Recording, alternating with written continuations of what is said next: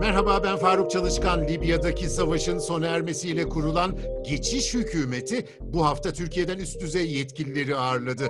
Trablus'tan Mücahit Aydemir'le konuşacağız konuyu. Mücahit katıldığın için teşekkür ederim.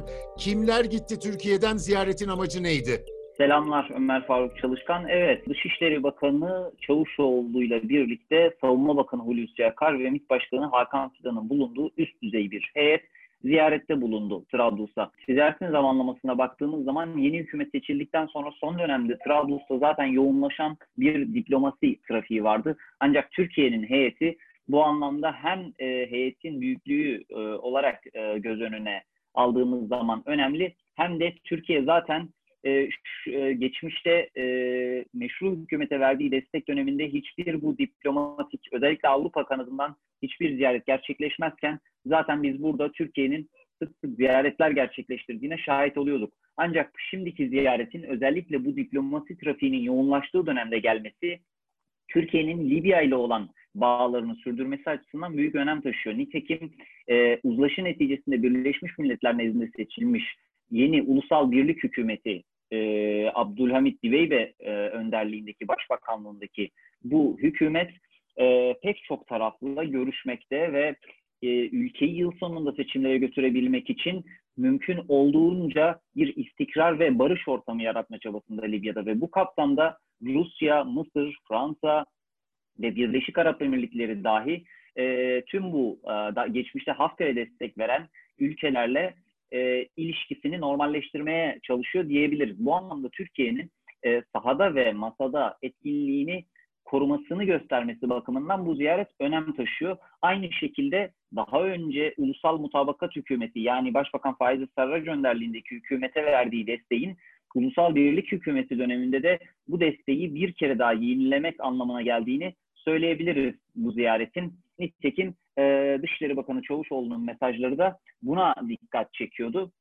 E, bu ziyaretin e, yansımalarından bir tanesi e, tabii bu ziyaret kapsamında ekonomik işbirliği, Libya'daki yatırımlar, Türk şirketlerinin geri e, tekrar faaliyetlerine geri dönmesi, Libya'da tekrar faaliyetlerine geri dönmesi önemli başlıkları oluşturuyor. Ayrıca e, Çavuşoğlu mevkidaşı Menguş'la yaptığı basın toplantısında e, mevkidaşı, e, Libyalı mevkidaşı demişti ki Türk, e, Türk Hava Yolları'ndan bir heyetin önümüzdeki hafta geleceğini söylemişti. Önümüzdeki günlerde e, Türk Hava Yolları'ndan bir teknik, uzman bir teknik heyetin e, Başkan Trablus'a geleceği ve seferlerin yeniden başlaması, Türk Hava Yolları'na ait seferlerin yeniden başlaması için e, Trablus'ta olacağını söyledi. Bunu aktardıktan sonra tabii bir diğer önemli konu son iki gündür özellikle e, Dışişleri Bakanı Çavuşoğlu ve e, mevkidaşı Leyla El Menguş'un e, gerçekleştirdiği basın e, açıklamasında, ortak basın açıklaması düzenlediler görüşmelerin ardından.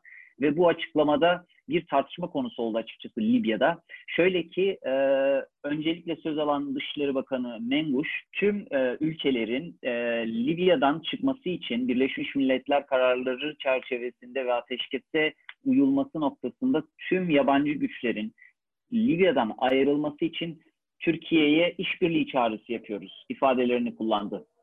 Daha önce de Leyla Menguş İtalya'da İtalyan parlamentosunda yaptığı bir konuşmada Türkiye'nin Türk güçlerinin çıkıp çıkmayacağına yönelik bir soru sorulmuştu kendisine. O da Türkiye ile güç, e, tüm güçlerin ayrılması noktasında e, temas halindeyiz demişti. Onun ardından söz alan e, Bakan Çavuşoğlu e, ifadelerinde meşru hükümetle yapılan anlaşmalar çerçevesinde Libya'da bulunan Türk güçleriyle e, illegal bir şekilde ülkede bulunan yabancı paralı askerler ve özellikle Wagner gibi Rus paralı askerleri kastediyor. E, bulunan e, bu güçlerin kıyaslanamayacağını söyledi. Yani Türkiye güçleri burada meşru olarak bulunuyor. Ancak diğer yabancı güçlerse yabancı paralı askerler ve bunların hiçbir meşruiyeti yok. Hiçbir anlaşmaya dayanmadan burada bulunuyorlar. Zaten çok çok sayıda insan hakları ihlallerine de e, şahit olmuştuk bu dönemde. Trablus saldırılarında bu güçlerin.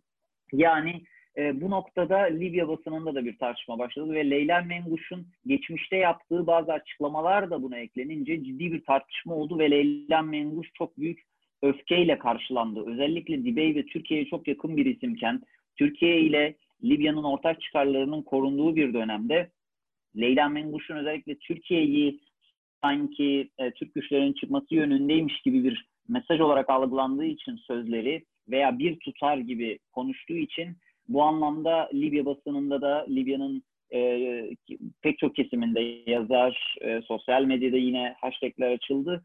E, Leyla Menguş'un nasıl olur da e, Türkiye'den bahsedersin ama örneğin bugüne kadar neden Fransa'dan, Rusya'dan, Mısır'dan veya Birleşik Arap Emirlikleri'nden yani darbeci Halife Hafter'e veren bu destek veren bu ülkelerden şu ana kadar tek sefer bile söz etmedin şeklinde sistemler var. Buna bir de Leyla Menguş'un 2019 yılında Washington'da görev yaparken e, o zamanlar sivil bir isimdi, siyasette değildi.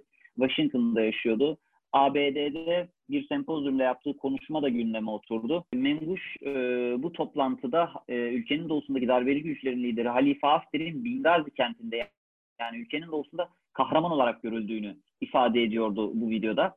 Ve bu videonun yayınlanması 2019'a ait bu video ve 2019'da Hafter saldırılarının 4 e, Nisan 2019'da başlamıştı. Video ise Mayıs ayında yayınlanmış olduğu belirtilen bir video. Dolayısıyla Hafter saldırılarının başladığı dönemde Hafter'e kahraman diye hitap etmesi ve bu videonun da yayınlanması hemen bu Türk ziyaretinin birden bir gün sonra gerçekleşti bu internetteki tartışma. Özellikle internet üzerinden döndü.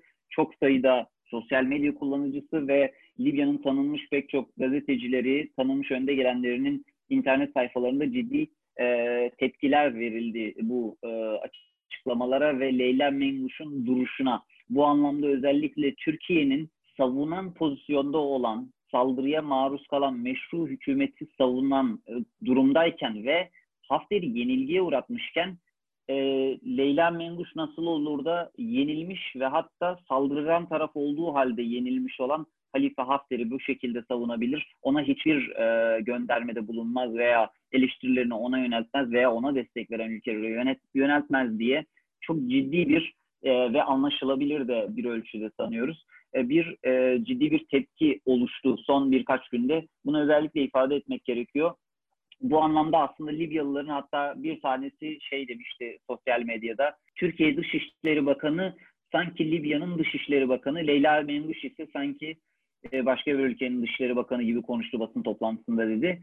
Bunu da söylerken tabii özellikle Türkiye Dışişleri Bakanı'nın yaptığı açıklamalarda Libya'nın egemenliğine, birliğini öncelediğini ifade etmesi, Türk güçlerinin burada bulunma amacının meşru hükümete destek vermek ve demokrasi ve sivil yönetimin hakim olmasını, askeri veya siyasetin engellenmesini, hedefinin Türkiye'nin esas hedefi olduğunu belirtmesi açısından bu yönde övgü topladığını da e, Libyalılar nezdinde belirtmemiz gerekir. Tabii Libya'daki geçiş hükümeti bir nevi koalisyon ve onun başında da Dibeybe var. Onun da yeni açıklamalarını duyduk. Evet. Biraz ayrıntı verir misin? Tabii hemen öncelikle şunu ifade etmek gerekir ki Leyla Menguş'un böyle bir pozisyon alması çok da şaşırtıcı değil. Nitekim şu anki hükümet Birleşmiş Milletler nezdinde bir uzlaşı hükümeti olarak seçildi. O bağlamda aslında bu hükümet kurulurken tüm tarafları belli ölçüde memnun edecek bir kabine düzenlenmesi hedef alındı ve bunun üzerine e, güven oyu aldı bu hükümet. Dolayısıyla çok da şaşırmamak gerekiyor. Ancak yine de Türkiye'nin ihtiyatlı olması gerekmesiyle birlikte